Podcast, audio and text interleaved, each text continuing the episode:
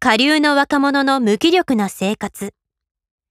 三浦の下流社会論は、多くの人が中流を辞任していた時代は終わり、明らかに下流と呼ばれるべき階層が存在感を持ちつつあるというものである。彼の描く下流階層とは、単に収入が少ないという意味ではない。彼の議論が注目を集めたのは、低所得に甘んじている人たちのメンタリティや生活スタイルを分析して、彼らの所得面以外での共通点を描いてみせたからである。下流社会の前書きは、こんなアンケートで始まる。以下の項目に半分以上当てはまる場合、その人は下流である可能性が高いと三浦は言う。1、年収が年齢の10倍未満だ。2、その日その日を気楽に生きたいと思う。3、自分らしく生きるのが良いと思う。4、好きなことだけして生きたい。5、めんどくさがり、だらしない、デブ症。6、一人でいるのが好きだ。7、地味で目立たない性格だ。8、ファッションは自分流である。9、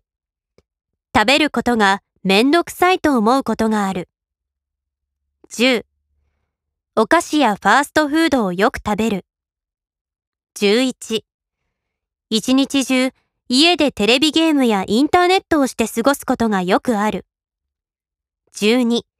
未婚である。男性で33歳以上、女性で30歳以上の方。下流社会3ページ。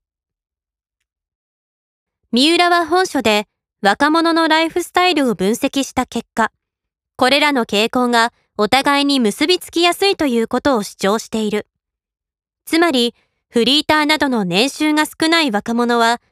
自分らしく自由に生きることが素晴らしいと思っている場合が多く、そういう人はお菓子やファーストフードやテレビゲームが好きで、人付き合いにあまり積極的でないというように、いくつかの共通点を持っているというわけである。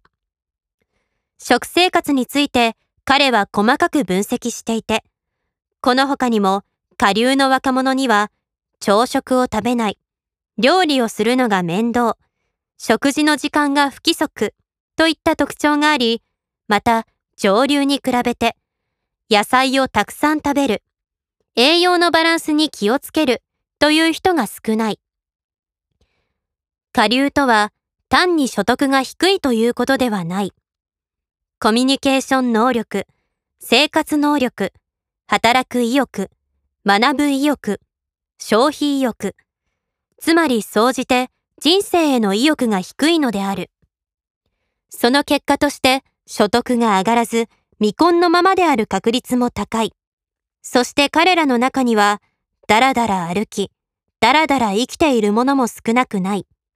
その方が楽だからだ。下流社会7ページ。言い換えると、三浦が言っている下流社会とは、貧乏な人々の社会というよりは、無気力な人々の社会ということになる。近年盛んに論じられた格差社会論のほとんどは、所得格差の拡大を指摘したり、若者貧困のひどい現実をレポートしたり、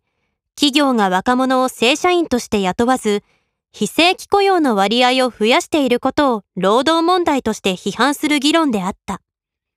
しかし三浦が注目しているのは、そもそもより良い生活を目指そうともしない若者が増えているということであり、